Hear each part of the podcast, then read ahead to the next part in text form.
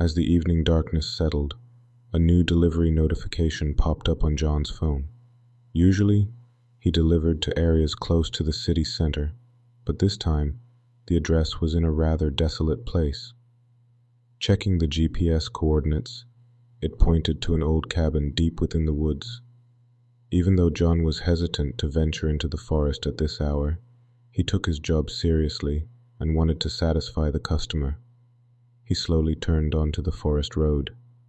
The darkness, pierced by the moonlight filtering through the trees, took on an even more mysterious aura. He turned on the radio, hoping some music might soothe him, but all he heard was a strange static John figured the radio signal might be weak in this remote area and continued on. After a while, the GPS indicated he was nearing his destination. However, he couldn't see any cabin around. Using his phone's flashlight, he scanned the surroundings. A few meters away, he spotted a dilapidated door. This had to be the delivery address. He knocked on the door, but there was no response. Deciding to leave the package and head back, he suddenly felt a chill as a faint whisper came from behind him. He turned around, but saw no one. Yet moments later, a soft dripping sound emerged from inside the cabin. Curiously, he pushed the door open. The interior was pitch black. Slowly, he directed his phone's light inside. Apart from an old dusty table and chair, there wasn't much but on the table lay an old camera. John approached and checked the last photo on it. He froze in shock. The photo showed his face, and behind him was an entity with glowing red eyes. Suddenly, the door slammed shut, trapping him inside. Panicking, he rushed to the door, but it was locked. The cold air inside the cabin left a numb sensation on John's face. His phone's light abruptly went out. Just as he wondered what to do in the darkness, a hand touched his shoulder. When John opened his eyes, he was in the delivery company's warehouse. A co-worker looked at him with concern. Did you have a nightmare? His colleague asked. John realized what he had experienced might have been just a dream. However, the camera he pulled out from his pocket suggested that the nightmare could be real. John, still reeling from his harrowing experience, glanced at the camera in his pocket. He couldn't recall where he had found it. However, it served as evidence that the terrifying ordeal wasn't just a dream. Taking a deep breath, he pulled out his phone and checked the last recorded GPS location. Indeed, the coordinates of the secluded cabin deep in the forest were saved. John decided he needed to return to that place to make sense of what had happened. A co-worker offered to accompany him, but John insisted on handling this alone.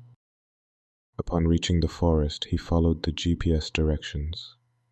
When he found the cabin, its door was slightly ajar, as if waiting for him.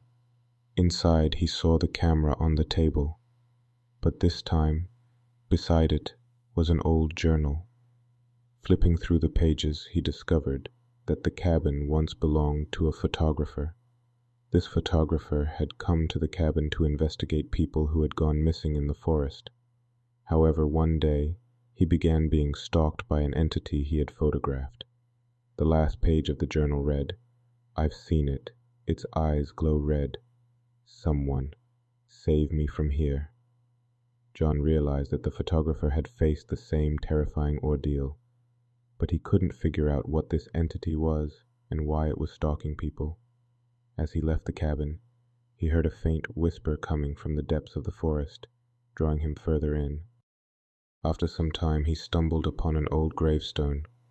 The inscription read, Here lies the photographer, pursued by his own shadow.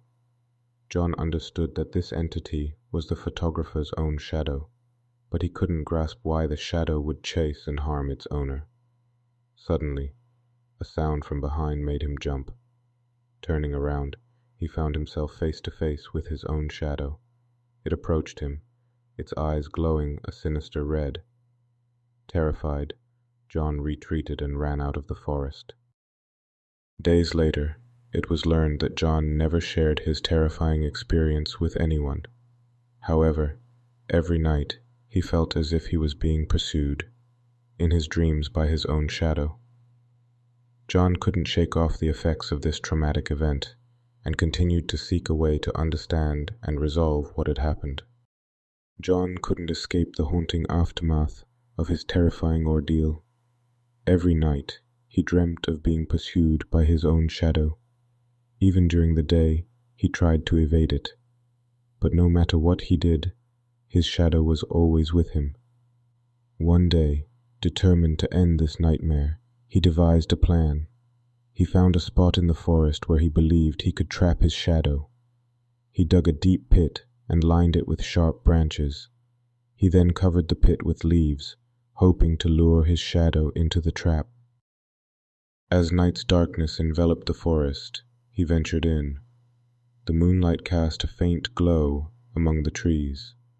John approached the spot where he had set the trap, but upon arriving he felt something was amiss. The leaves covering the pit seemed to be moving, and strange noises emanated from within. Gently lifting the leaves, he was confronted by his own shadow. It advanced towards him, its eyes glowing a sinister red. Terrified, John retreated and began to run, but no matter how fast he ran, his shadow was right behind him. In a moment of distraction, John fell into the very trap he had set. The sharp branches pierced his body. As he drew his last breath, his shadow leaned in and whispered in his ear, I am your darker side. You cannot destroy me. The next day, John's lifeless body was discovered in the forest. The police, upon investigating the scene, deduced that the trap had been set up by John himself. However, no one could fathom why he had done such a thing. Following the incident, the police prohibited entry into that part of the forest. While the chilling secret of the woods remained unknown to many, it was said that those who ventured in never returned. Over time, the forest faded from memory and was only mentioned in old tales. But John's shadow might still be lurking within its depths,